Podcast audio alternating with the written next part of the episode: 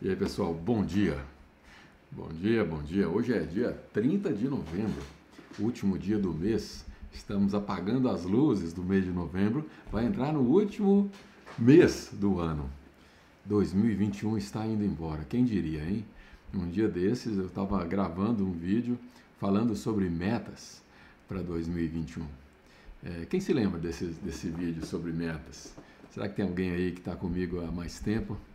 E eu gostaria que você se apresentasse, você que está aí já é, comigo no Instagram e no YouTube, se apresente, diga de onde você é, fale o seu nome, coloca assim, Reinaldo, cidade tal, né? Para eu já saber quem é você. Vamos lá, deixa eu ver aqui se eu já tenho alguma coisa aqui. Aham. Deixa eu ver. Bruno, onde é que está aqui os comentários do. Onde é que eu vejo? Tatiana Mota, minha amiga, Carlos Ferreira, Carlinho, meu cunhado.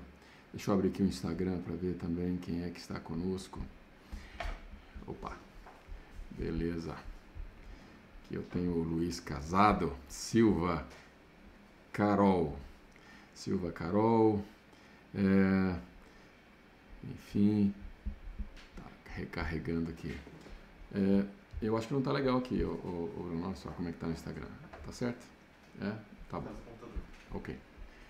É que parece que tá muito para esquerda. Mas beleza, pessoal, tá tudo em ordem? Vocês estão me ouvindo bem? Imagem tá legal? Vamos lá. Deixa eu voltar aqui. Giovana Feltrin, seja, seja bem-vinda. É, e hoje nós vamos falar de Provérbios 17. Provérbios 17 é um provérbio que é uma paulada na cabeça, como diz o título. É, são ensinamentos para a vida toda e são ensinamentos fortes, ensinamentos que, que batem fundo. E muitas vezes nós lemos e não entendemos.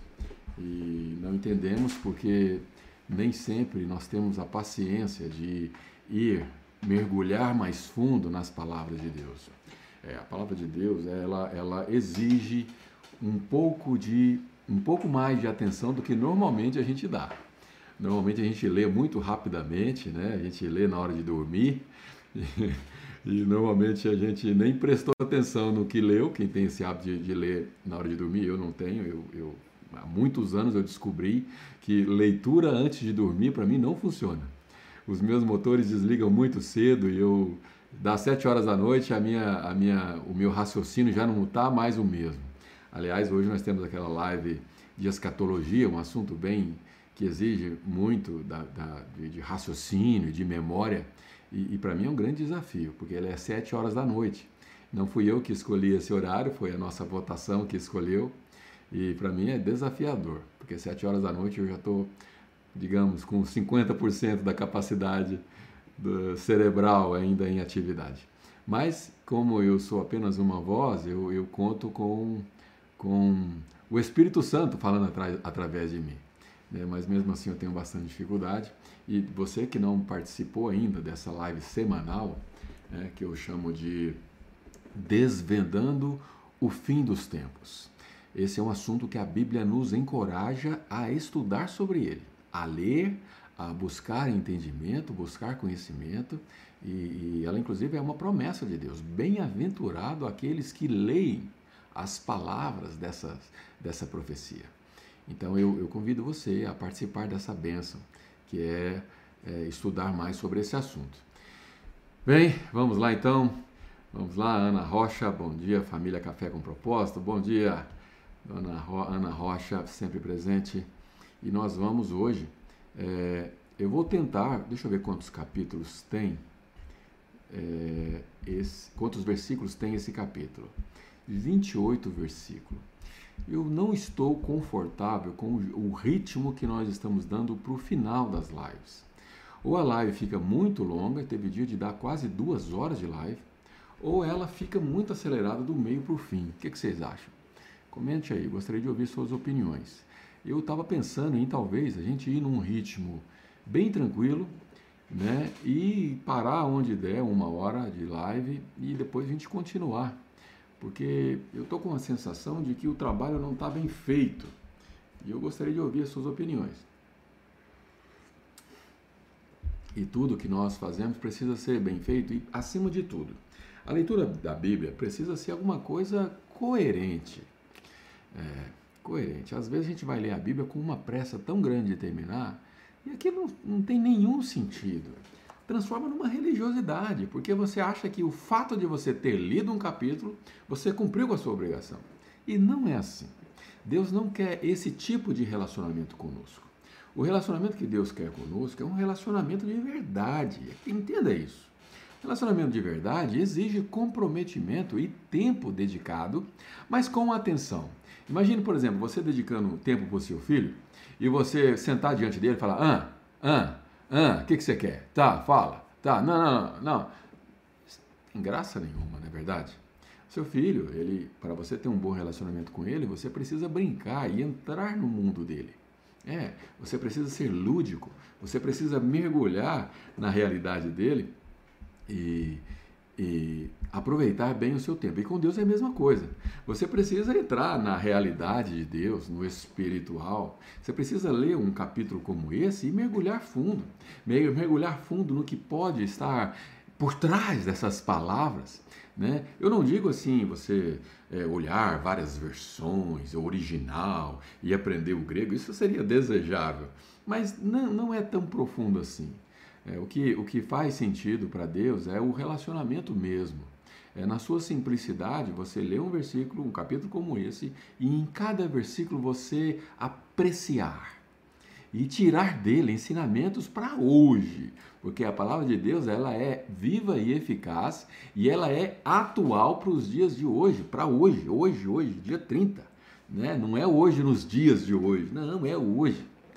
É, e, e, nós, nós, a minha proposta aqui, com esse café com proposta, aqui está meu cafezinho. Você está com o seu cafezinho aí? Me diga, diga se você está. Se você estiver, me deixa saber. Poste. Ontem algumas pessoas, é, no final, naquela correria do final, eu pedi para alguém, para vocês tirarem fotos e publicar. E aqueles que fizeram isso no Story, eu, eu, a minha equipe republicou no, no, no no, no meu story e, e, foi um movimento legal. Vamos fazer isso hoje de novo? Quem, quem, quem vai colocar aí uma foto do nosso, dessa nossa live para eu poder republicar no meu story e a gente começar a, a ter um relacionamento mais íntimo, mais próximo. Mas vamos lá, sem demora, vamos começar o nosso Café com Propósito. Capítulo 17, versículo 1. É melhor comer um pedaço de pão com água em paz que ter um banquete no meio de brigas. Nós esquecemos da oração, né? Estamos aqui meio que acelerados e esquecemos da oração. Vamos fazer uma pausa? Vamos fazer uma oração? É, quando é assim, vocês podem puxar minha orelha, podem colocar no, nos comentários, porque se eu não vejo na hora, o Bruno vê. E ele, ele me ajuda aqui a, a lembrar. Hélia Pereira, mamãe, seja bem-vinda, minha mamãe querida. Marinês Moraes, sempre presente. Diz que já tomou o café. Que bom, Marilene. É, quem mais nós temos aqui? Vamos ver. Nós temos aqui as, a Paula Pedro, Adriana Bezerra, Claudete, Rosa Lima, Edna, é, Gilmara, Patrícia Góes, Paloma. Sejam muito bem-vindos e nós vamos agora orar. Eu preciso que vocês é, desliguem agora um pouquinho, desliga de tudo, dá uma, dá uma parada no que você está fazendo aí agora e vamos conectar aqui, eu e você, né, para que nós possamos ligar lá no céu. Nós ligamos aqui e tudo que ligamos aqui é ligado lá no céu. Jesus nos garantiu que isso é assim e nós cremos nisso. Feche os seus olhos, tente relaxar e desligar de toda preocupação, de toda ansiedade. Você não deveria estar ansioso, mas você está ansioso. Não fique ansioso por coisa alguma. Senhor, obrigado, Pai, por esse dia. Obrigado por mais uma live, Deus. Obrigado por essa terça-feira.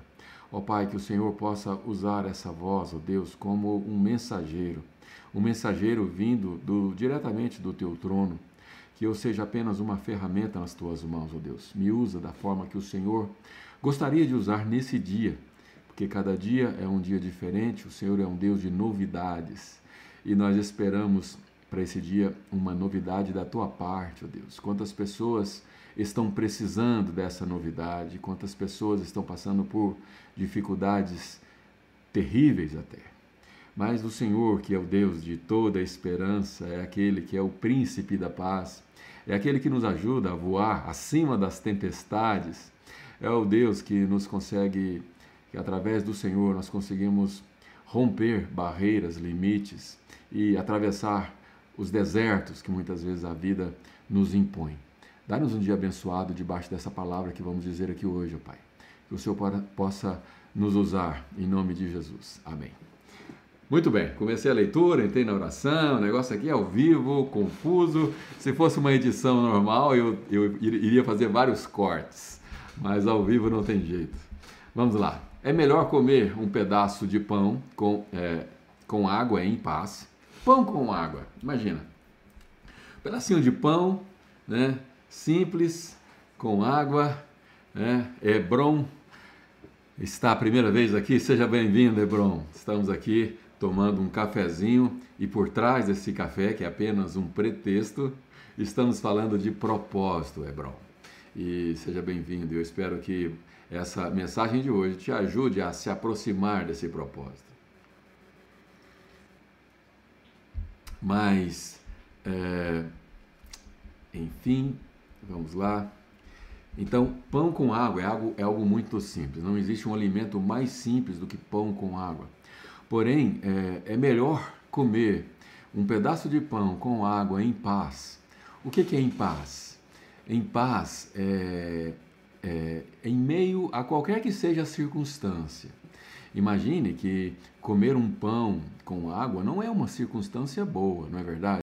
Mesmo nos dias de hoje, se estivéssemos comendo um, um, no café da manhã apenas pão com água, porque não tem outra coisa, é, significa que a situação não está fácil. Porém, em paz significa que, em detrimento de qualquer que seja a situação, essa paz né, que eu venho dizendo, e Provérbios a chama de a mais maravilhosa paz. Né? Jesus disse que era a paz que o mundo não conhece né, a paz que ele trouxe quando, quando ele foi aos céus, ele disse: Deixo-vos a minha paz. É, e ele foi, o Espírito Santo veio e o Espírito Santo habita em mim, habita em você. E esse Espírito Santo, ele é mais do que capaz, mais do que suficiente para te dar essa paz. E, o, e Jesus Cristo, que é o príncipe da paz, ele está conosco todos os dias através dessa presença maravilhosa do Espírito Santo, que, como eu disse, é suficiente para te dar a paz que você precisa. Estar ansioso, e eu sei que você está, é, é algo que nós precisamos dominar.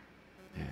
Precisamos dominar, precisamos entender que essa, essa situação que você julga difícil ou preocupante, ela talvez nem aconteça Portanto, viva o dia de hoje de maneira é, que você esteja em paz, não importa qual é a, circunstância.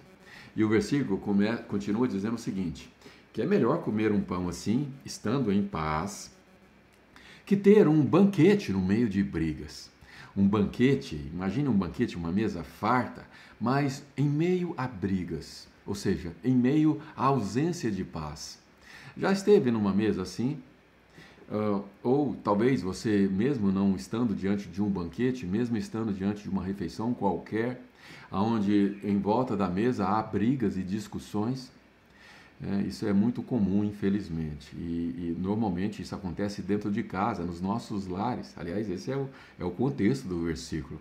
No ambiente do nosso lar, que nós dissemos outro dia, precisa ser um ambiente onde a atmosfera é boa onde a atmosfera dá ao marido a vontade de voltar para casa, dá à esposa, que muitas vezes trabalha fora, o desejo de estar juntos, dá aos filhos.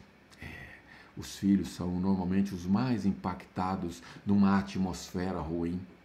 Quantos filhos preferem estar longe de casa?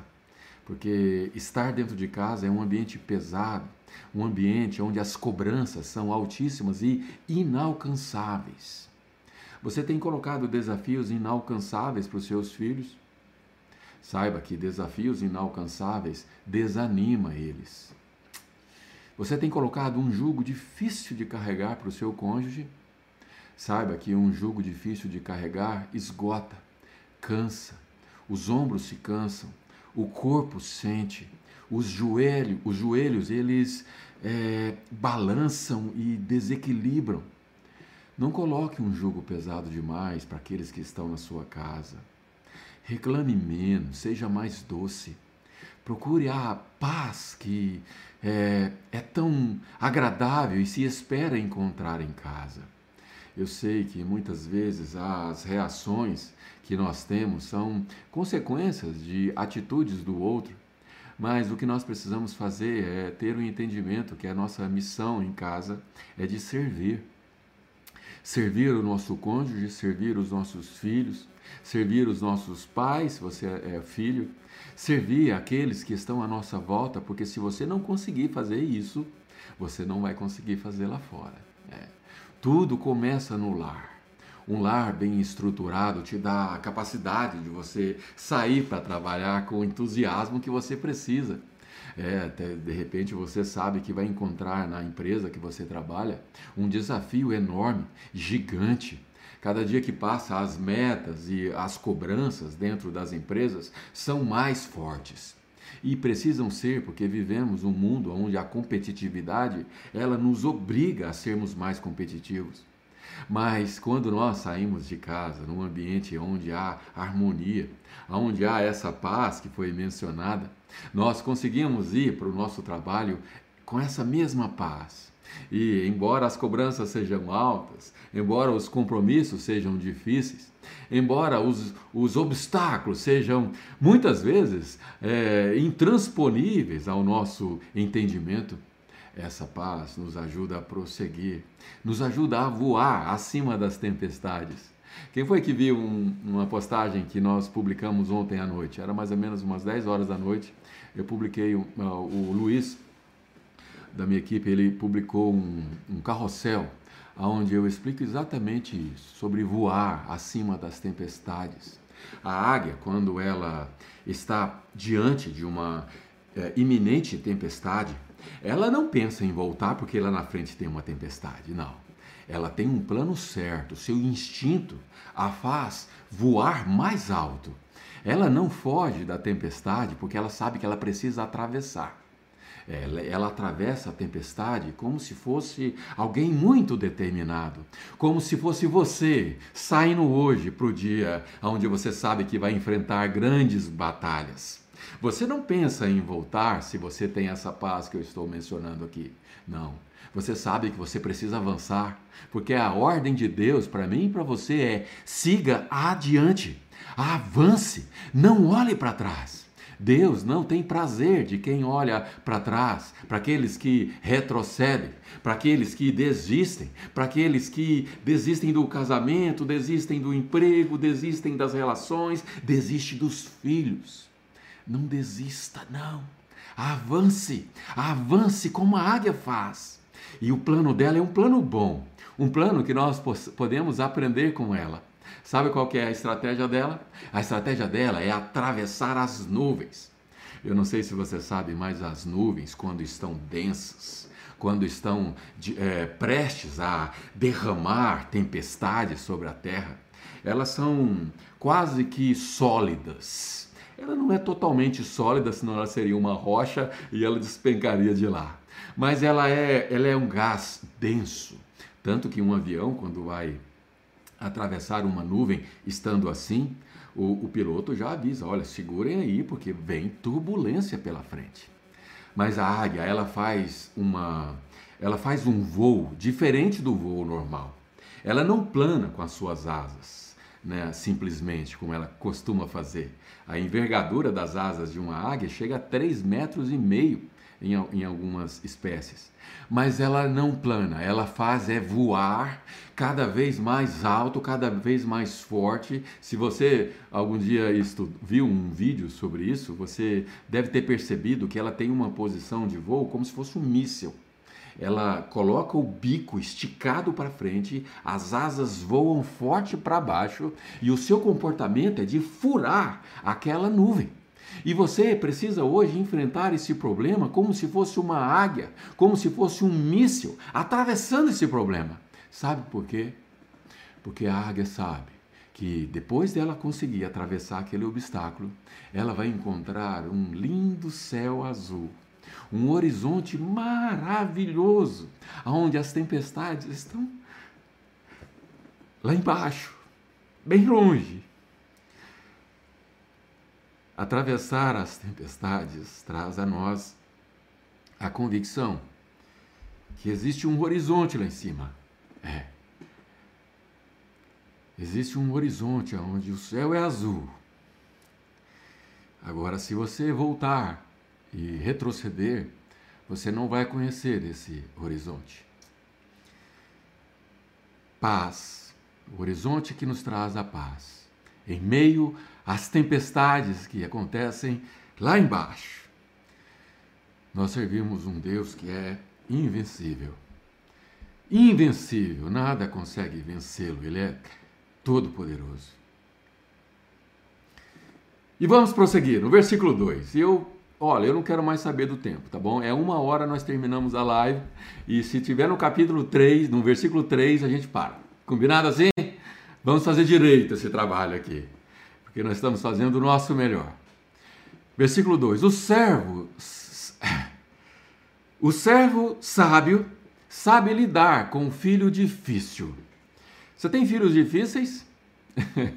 Todos nós que temos filhos, nós sabemos que tem momentos difíceis nessa, nessa jornada, nesse desafio de se criar filhos, não é verdade? Quem tem filhos aí enfrenta essa dificuldade? Eu tenho. É uma dificuldade que nos serve de disciplina, nos serve de. É, tem um, um efeito pedagógico para nós.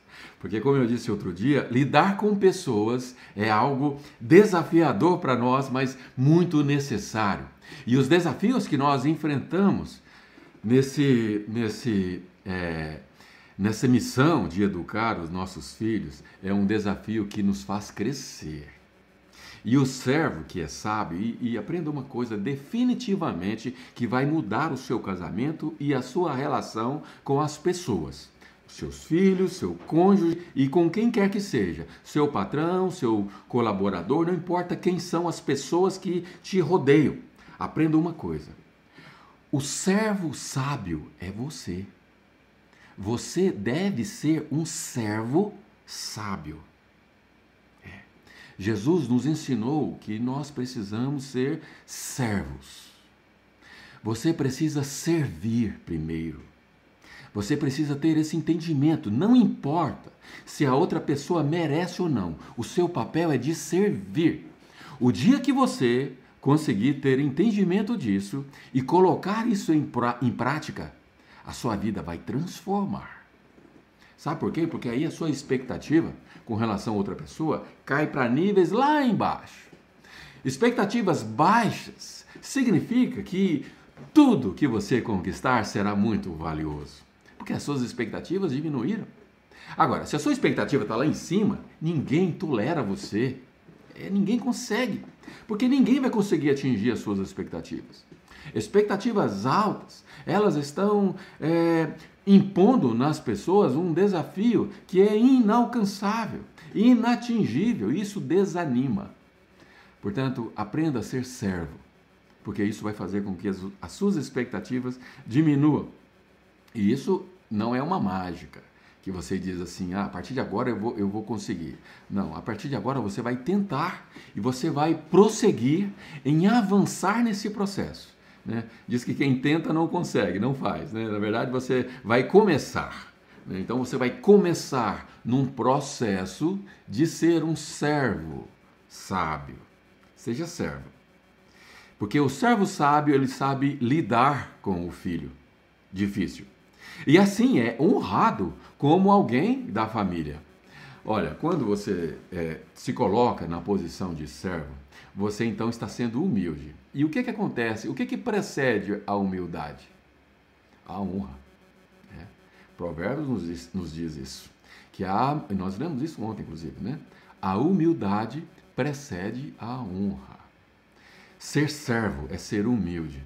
Não é ser pobrezinho, não é ser coitadinho, não é ser miserável, não, é ser servo, sábio. São duas coisas juntas: ser servo e ser sábio. Agora, ser servo é servir o outro sem esperar nada de, em troca. É. O servo que é sábio, ele, ele serve sem esperar nada em troca. Mas aonde você adquire a sabedoria? Estamos aqui, justamente tentando buscar essa sabedoria. O servo sábio, ele sabe lidar com o filho difícil. E assim, ou seja, a consequência disso é que ele é honrado como alguém da família. Se você é servo dentro da sua família, você é honrado. Honrado como alguém que faz parte dela. Normalmente, as pessoas que, é, que, são, é, que são chatas, é, reclamonas, e nada tá bom, e reclama, e reclama, e reclama, ninguém gosta de ficar por perto. Né? E aí a pessoa começa a se sentir fora daquele meio. Por quê? Porque a pessoa não sente que ela é bem-vinda, não sente que aquele ambiente é agradável para ela. Faça parte da sua família. Seja servo, mas seja um servo sábio. Versículo 3: Como a prata e o ouro são provadas pelo fogo, assim a nossa vida é examinada pelo Eterno. Você sabia que o ouro, ele para ser provado de verdade, ou seja, para ele ser purificado, assim como a prata também, ele é derretido numa temperatura altíssima. Né? E todas as impurezas que continham naquele metal, porque o ouro ele nada mais é do que uma é, uma pedra, né? no, no seu estado bruto, ele é encontrado como uma pedra no meio de pedras. É, e ele precisa passar por um processo de purificação para que todo, tudo aquilo que não é ouro saia e fique apenas aquele caldo do ouro, né, aquele estado líquido dele, que antes era sólido, só do que é realmente ouro ou prata, mesma forma. Né? E assim que ele é provado, para saber se ele é ouro ou não. Porque se você pega uma pepita de ouro, digamos, tenha 5 gramas, né, uma pepita grande, e você derrete ela e ela se transforma em uma, em uma pepita ou numa, numa pedra de uma grama, significa que 4 gramas não era ouro. Era qualquer coisa misturada com ouro. E, com isso, e esse processo dá-se o nome de provar. Né? Provar se realmente é ou não. E assim é a nossa vida. A nossa vida é composta de obstáculos. Essas, essa ansiedade que você tem aí sobre as preocupações que você tem que enfrentar, preocupações com situações conjugal, situação no trabalho, situações de várias formas. Essa, essa prova né, é uma maneira de saber o que tem por trás. O que, tem, o, que, o que tem por trás de você se você for provado no fogo? Será que o que tem aí é ouro? Ou será que é palha? Numa das aulas que nós vamos dar de escatologia, nós vamos falar sobre os elementos. A Bíblia usa esses elementos como exemplo. Ela usa a prata, ela usa o ouro, ela usa a madeira e ela usa o, a palha. Né? Então, quando você queima a palha, o que, que sobra? Nada. Sobra nada. Vira cinza e o vento voa e não tem nada. Quando você prova a madeira, sobra alguma coisa. Né? Não é muita coisa, mas sobra alguma coisa. Mas quando você prova o ouro, aí você tira dele o que tem de mais puro naquela, naquela pedra e naquele mineral, né? É, se assim posso dizer. O fato é, o Eterno, ele, ele nos examina. E ele nos examina não é para nos fazer sofrer, porque ele não tem prazer nenhum nisso. Ele nos examina para saber se nós podemos ser usados por Ele. Se nós podemos ser usados como uma ferramenta nas suas mãos para alcançar mais alguém. Uma ferramenta para ser usado por Ele para ajudar pessoas. O seu propósito está relacionado com pessoas. Aprenda a lidar com pessoas. E acabamos de aprender uma dica que é quentíssima. Aquele caderno que eu desafiei você a comprar e a separar, a, você precisa anotar aí, né? essa dica aqui, ó, que você precisa ser um servo sábio, Provérbios 17, versículo 2. Esse é o segredo para você relacionar com pessoas, relacionar com seus filhos, com seu cônjuge, com seus pais, com o seu patrão, com o seu funcionário, com o seu sócio. Seja um servo sábio. Porque, como a prata e o ouro são provados pelo fogo, assim a nossa vida. A sua vida, ela sendo provada, será que ela é uma palha? Não aproveita nada? Ou será que Deus pode te usar para ensinar pessoas, porque o seu propósito diz respeito a isso? Você acha que essa situação conjugal que você está vivendo e essa luta no seu casamento, você acha que isso diz respeito apenas a você? No, no, nosso grupo de WhatsApp, eu leio tudo, tá? Não imagine que eu não leio. Ontem eu, eu dei uma palavra forte lá, porque algumas pessoas saíram do grupo e com razão, eu dá vontade de sair também porque muitas coisas se postam lá, pregações, hinos, um monte de coisa, não tem nada a ver com o grupo, nada contra pregações, pessoal. Pelo amor de Deus, estamos falando de, de do eterno aqui o tempo todo. Mas aqui existe uma mensagem. E é sobre essa mensagem que nós precisamos colocar naquele grupo lá. E eu dei uma palavra dura porque eu disse o seguinte: olha, nós, tudo que nós vamos postar aqui diz respeito à mensagem do propósito desse grupo. É, e eu coloquei, pedi para o Luiz colocar algumas regras e orientações. Eu vou dar uma, uma, uma revisada naquelas regras, porque sempre que alguém fizer qualquer postagem que estiver fora das regras, eu vou pedir para a minha equipe colocar um comentário e dizer: olha, sua, seu, sua postagem não está de acordo com as regras do grupo. Né? Porque senão a gente tem um grupo bagunçado, poluído, ninguém aguenta ficar, porque apita toda hora, e a maioria silencia, e aí nada que posta lá, ninguém vê. Um parênteses aqui, tá bom? E se você não está no grupo, entre. Não é por causa dessa, dessa minha admoestação que você não vai poder entrar. O grupo está quase é, fechado, porque já tem mais de 200 pessoas, o limite é 250, né? mas eu, o que eu quero é um grupo forte. Eu não me importaria se a metade do grupo saísse mas que ficasse aqueles que entenderam essa minha mensagem. Porque é sobre isso que eu quero discutir lá. Mas por que, que eu falei do grupo? Porque lá eu leio tudo, né? por isso que eu fico incomodado com aquela situação. E, e eu observo, é, é, tenho orado por alguns, algumas esposas, né? eu não vi nenhum marido, mas esposas relatando que os maridos saíram de casa, pedindo oração, e eu tenho orado, obviamente. E, e, quando, e quando eu vejo uma situação como essa, é, esse versículo fala muito comigo. Por quê? Porque a sua situação conjugal, o marido saiu de casa, e olha, não vamos falar sobre isso agora, tá? Não me, né, eu, não, eu não pretendo falar sobre isso agora, mas eu posso dizer porque eu passei por isso, tá? Eu já tive do outro lado da história. E eu sei o que é isso, portanto eu aprendi. E se você está passando por isso, aprenda também. E saiba que isso vai ser, vai ser usado como ferramenta nas mãos de Deus para ajudar outros casais. E aqui é que está a grande sacada.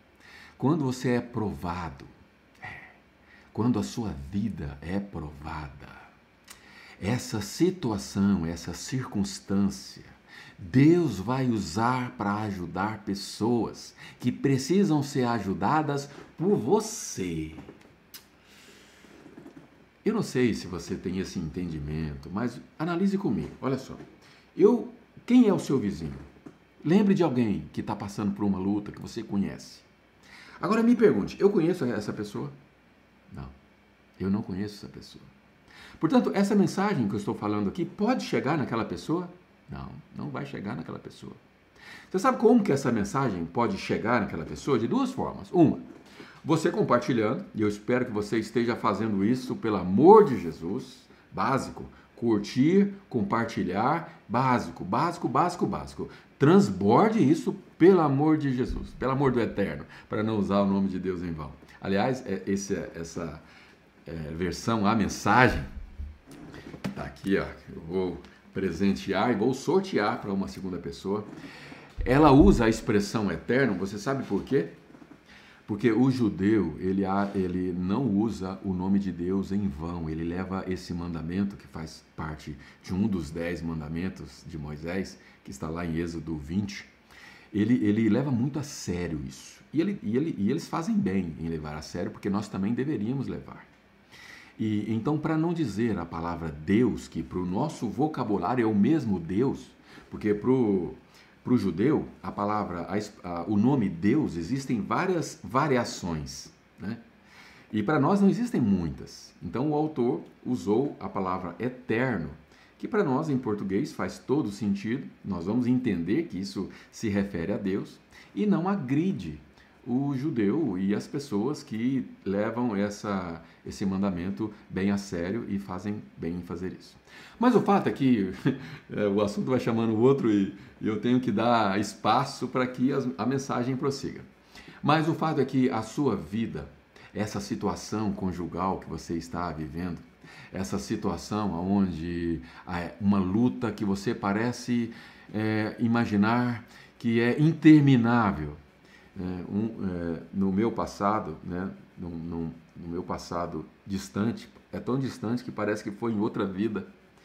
Eu, eu antes de preceder uma situação como essa, é, eu passei uma noite inteira fazendo porquês para Deus e chorando. Eu queria respostas.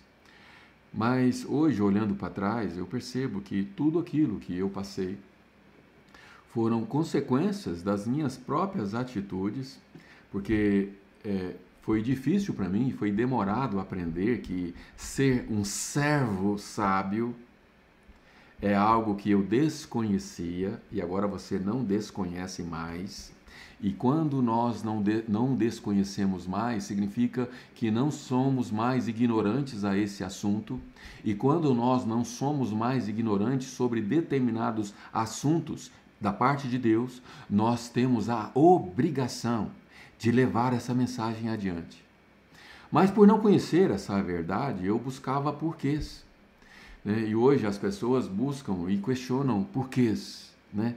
Por que, Senhor? Por que, Senhor? Por que? Por que, que ao invés de você fazer essa pergunta para Deus, você não pergunta para quê? Hum? Para quê? A questão não é por quê, a questão é para quê? Deus não tem a obrigação nenhuma de justificar para você porque ele faz o que faz ou porque ele permite acontecer, porque na maioria das vezes o que nós vivemos são consequências do que nós das decisões que nós tomamos. E ainda que nós venhamos a sofrer por coisas que não foram decisões nossas, esteja certo que a pessoa que causou para você o sofrimento ela tomou decisões erradas. E é por isso que as nossas decisões erradas, elas afetam as pessoas que estão à nossa volta. É, as nossas, o nosso comportamento e decisões que tomamos, eles afetam as pessoas que estão à nossa volta. E quando afeta as pessoas que estão à, no, à nossa volta, nós sofremos e as pessoas sofrem. E essas pessoas que estão sofrendo estão dizendo por quê? Mas na verdade elas precisavam dizer é para quê? Porque o propósito que existe dentro de cada situação, seja porque foi resultado da minha decisão da, ou da decisão de mais alguém, é, existe um propósito em cima daquilo. Porque eu sei? Porque a Bíblia nos diz que tem. Todas as coisas cooperam para o bem daqueles que amam a Deus, daqueles que são chamados segundo o seu propósito. E o assunto nosso aqui é propósito. Portanto, assim como a prata e o ouro são provados pelo Eterno, assim a nossa vida também é. Também é para um para quê e não para um porquê. Para de perguntar o porquê para Deus e entenda o para quê. Entenda que existe um propósito, porque aí sim você vai encontrar respostas, você vai encontrar sentido e você vai saber que acima de tudo, o sentido do para quê é para ajudar pessoas. E eu quero aqui ver quem é que está comigo. Vamos lá, vamos lá, quero ver quem é que está aqui. Olha, temos, temos um grupo aqui interessante. Gonçalves, Rosângela Jesus, a paz do Senhor, peço oração a favor da restauração do meu casamento.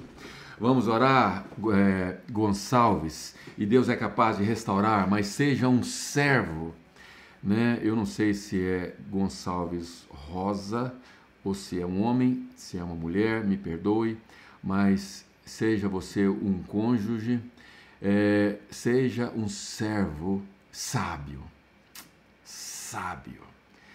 Denise Teixeira, Gonçalves, Renata Benedito, João, Joane Paixão, Sandra Ventura, Sônia, Cleide, Elizabeth, Davi, uma galera grande aqui. Nós temos também 20 pessoas aqui no YouTube.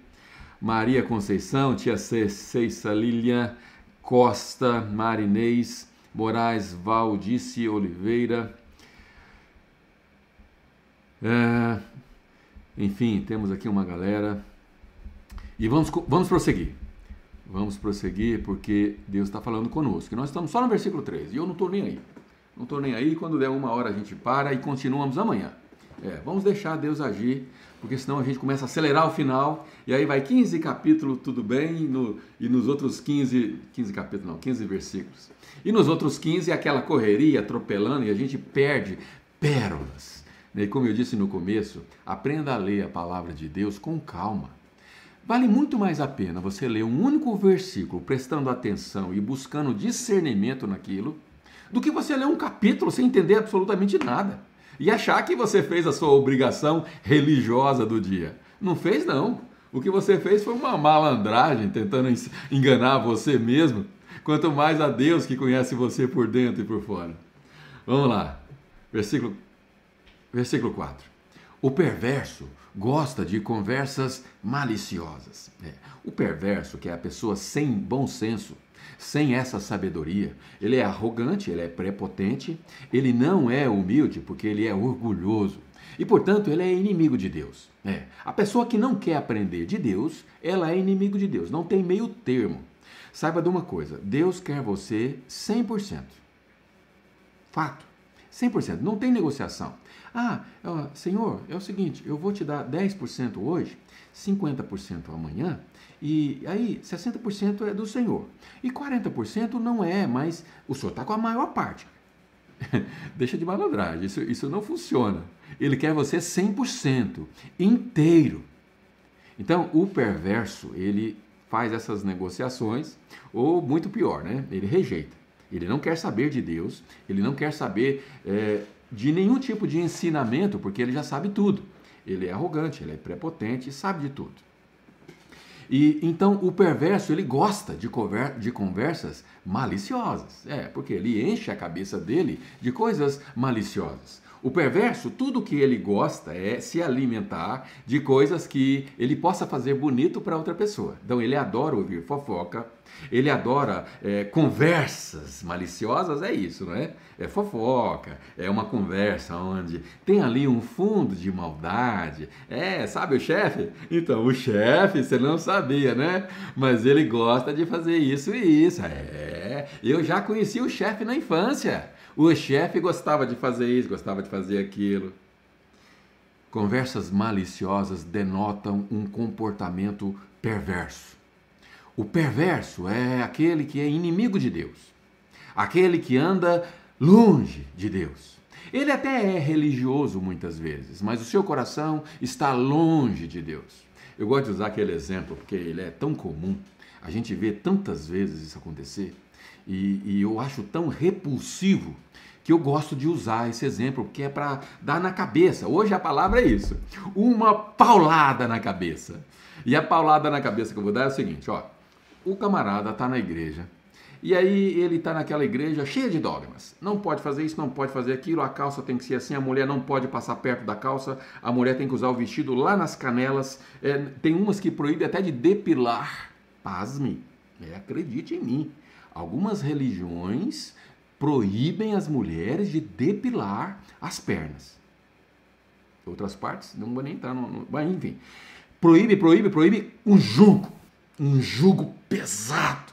Que nem os líderes daquela igreja conseguem cumprir. O homem não pode pôr barba, a mulher tem que pôr o cabelo assim, não pode cortar o cabelo. Tem que ser aquela maçaroca de cabelo, dar um jeito de amarrar para trás. Aquela exigência. E aí, Igreja é sinônimo de quê? de um lugar onde se possa encontrar respostas. O mundo lá fora, quando olha para a igreja, ainda que longe dos caminhos do Senhor, na cabeça das pessoas é: bom, se um dia a coisa apertar, eu sei que na igreja eu posso encontrar Deus. E através das pessoas que estão lá, elas vão me acolher e eu vou conseguir encontrar esperança para o meu desespero. E com esse pensamento, famílias entram as, pelas portas da igreja. E você sabe o que, que elas encontram muitas vezes? Olhares maliciosos, é, desses religiosos que, embora estão debaixo desse jugo que é impraticável, eles exigem que aqueles que estão entrando esteja debaixo daquele mesmo jugo. Que absurdo! Olha a saia daquela esposa. Olha as unhas, olha a cor do esmalte daquela moça, daquela adolescente. Conversas maliciosas. E aquela família que esperava encontrar abrigo, esperava encontrar esperança, esperava encontrar acolhimento, esperava encontrar Deus em você, porque sabe de uma coisa? Quando as pessoas entram na igreja, elas não vão ver um Deus lá no altar. Elas não vão, elas não vão ver Deus sentada nos bancos. Elas vão, elas vão ver pessoas. E essas pessoas precisam mostrar Deus para elas. Essas pessoas precisam demonstrar Deus naquelas palavras que elas falam, no abraço que deveria ser dado, no acolhimento que deveria ter sido recebido. E não julgamento, e não conversas maliciosas, e não rejeição. Conversas maliciosas, o perverso está em todos os lugares, até mesmo dentro das igrejas onde ele não deveria estar. Porém, por outro lado, nós precisamos entender que a igreja é um hospital. Mas, infelizmente, as pessoas que estão chegando, elas não sabem disso e vai encontrar um lugar cheio de defeitos, cheio de pessoas. E aonde estão pessoas, estão os defeitos. E o que cabe a nós é sermos o quê? Vamos voltar no versículo 2. Servo sábio. Seja um servo sábio dentro da sua igreja, dentro da sua casa, dentro das suas reuniões, dentro da sua empresa. Seja um servo não seja arrogante, não seja orgulhoso. Não ache que você já sabe tudo.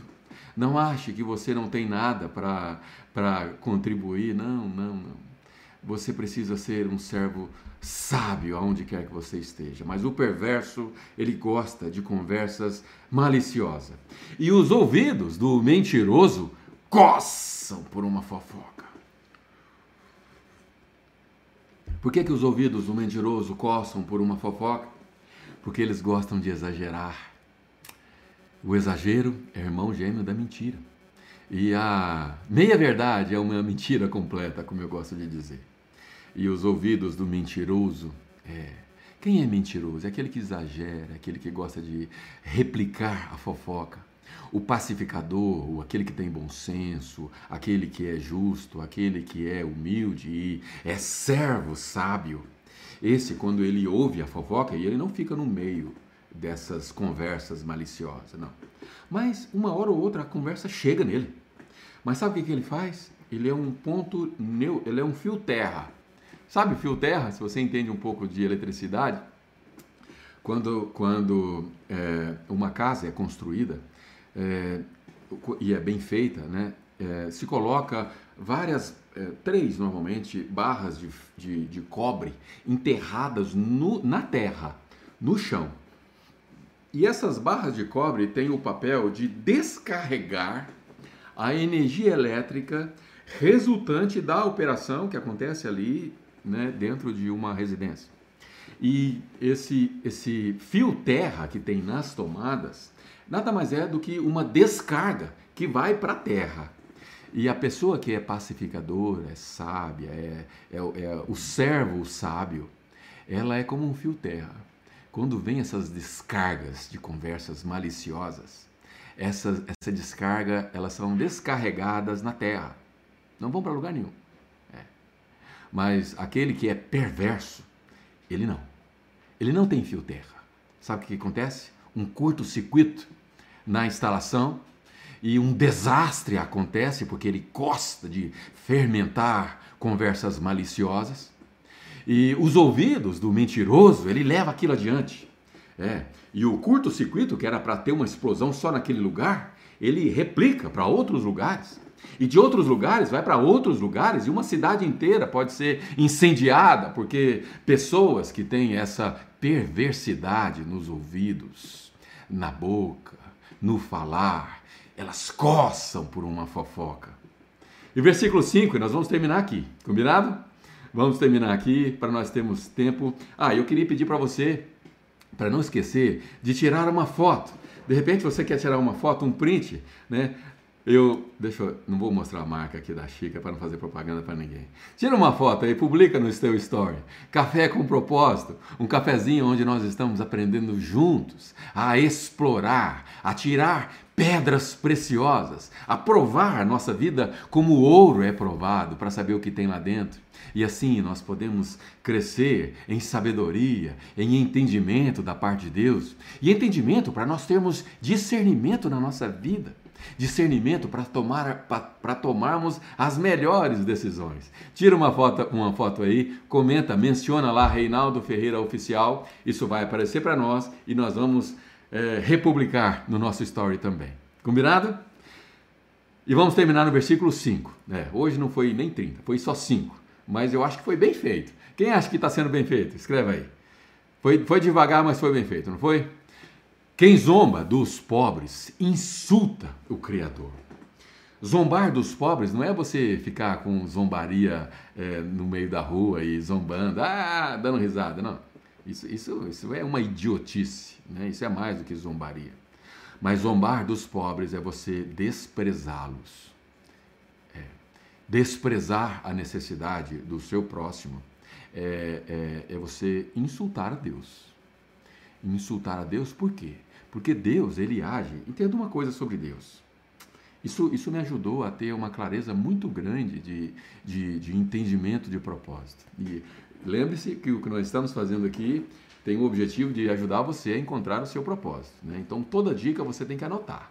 E essa é uma dica que você precisa anotar. Deus, ele age através de você. Provérbios diz que as suas mãos são como as mãos de Deus para aquela pessoa. As suas mãos são como as mãos de Deus para aquela pessoa. Portanto, seja mão de Deus para aquela pessoa e jamais zombe, porque zombar é você ignorar as necessidades deles. Quem faz festa quando há desgraça não fica sem castigo. Festejar quando há desgraça é você é, se sentir bem. Festa dentro do seu emocional. Houve uma desgraça com alguém que você conhece e você se sentiu bem, uma coisa está errada. A Bíblia nos chama para chorar com aqueles que choram e não fazer festa com aqueles que choram. Não, fazer festa não. Você precisa se colocar, se compadecer, estar no mesmo lugar que aquela pessoa. Entender que aquela pessoa precisa do seu ombro, precisa da sua compreensão. Se você coloca é, um, palavras de, é, é, de falta de compreensão, falta de compaixão, morreu um, parente, um, um familiar de uma pessoa que você ficou sabendo e você diz: Ah, qual é? Todo mundo morre. Você vai morrer, sua mãe morreu, seu pai morreu, todo mundo vai morrer falta de compaixão, que falta de servo sábio. Não seja assim. Se compadeça. Agora, seja um servo sábio. Aprenda a se compadecer com uma palavra de ânimo.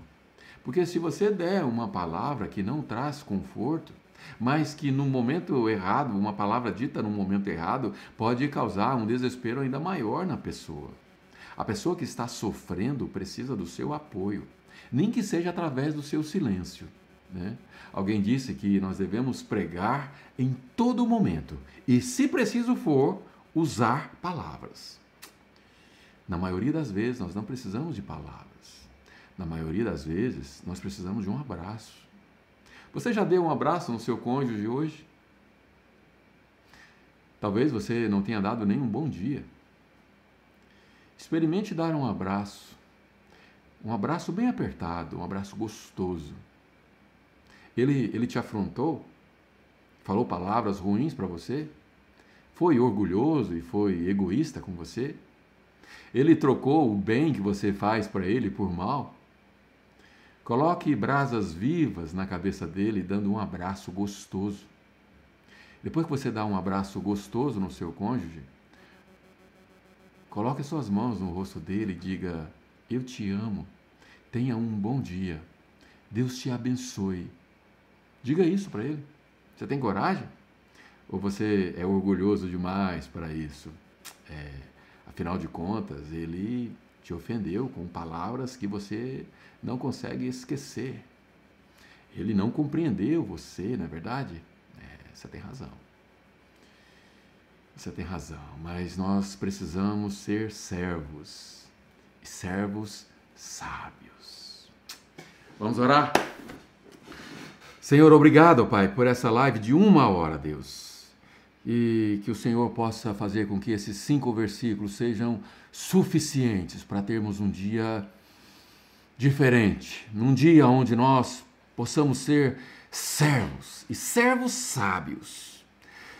Que nós possamos ser servos debaixo da sabedoria que vem do teu trono, da sabedoria que vem do, do Senhor, que é o Pai das luzes o Senhor que nós precisamos temer, honrar e nos relacionar como o Pai que o Senhor é. Obrigado por ter nos resgatado do pecado e por termos acesso a essa palavra de conhecimento. Que o Senhor possa fazer com que essa palavra não fuja da nossa mente e que nós possamos ter um dia como servos sábios e que amanhã o Senhor possa continuar falando conosco. É o que eu te peço grato, em nome de Jesus. Amém. Vamos lá. Obrigado, pessoal. Deixa só dar uma, uma revisada aqui antes do Bruno desligar. Estamos aqui com uma audiência bem interessante, bem diferente, nada excepcional, mas nada nada são mais de 34 pessoas, já é melhor do que ontem. E fico feliz por isso. Obrigado aí pela Edna, Davi, Renata, Gleiciane, amor da minha vida, a Lucy Rosa, Sobral, Débora, muita gente, muita gente. É, não é uma multidão como acontece em outras lives, mas para mim, uma única vida é, me ouvindo já seria suficiente e eu agradeço por vocês estarem aqui comigo. Tenham um bom dia um dia abençoado debaixo dessa sua palavra, dessa, dessa palavra, né, palavra do Senhor. Que, que se você não, não assistiu a live inteira, entrou agora, saiu por qualquer razão, assista ela inteira.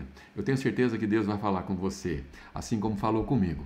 Um beijo, nos vemos amanhã às 7 horas e hoje tem live semanal, não esqueça. Hoje à noite, 7 horas da noite, estaremos juntos no, na nossa live Desvendando o Fim dos Tempos. Deus te abençoe. Um abraço. Fique com Deus.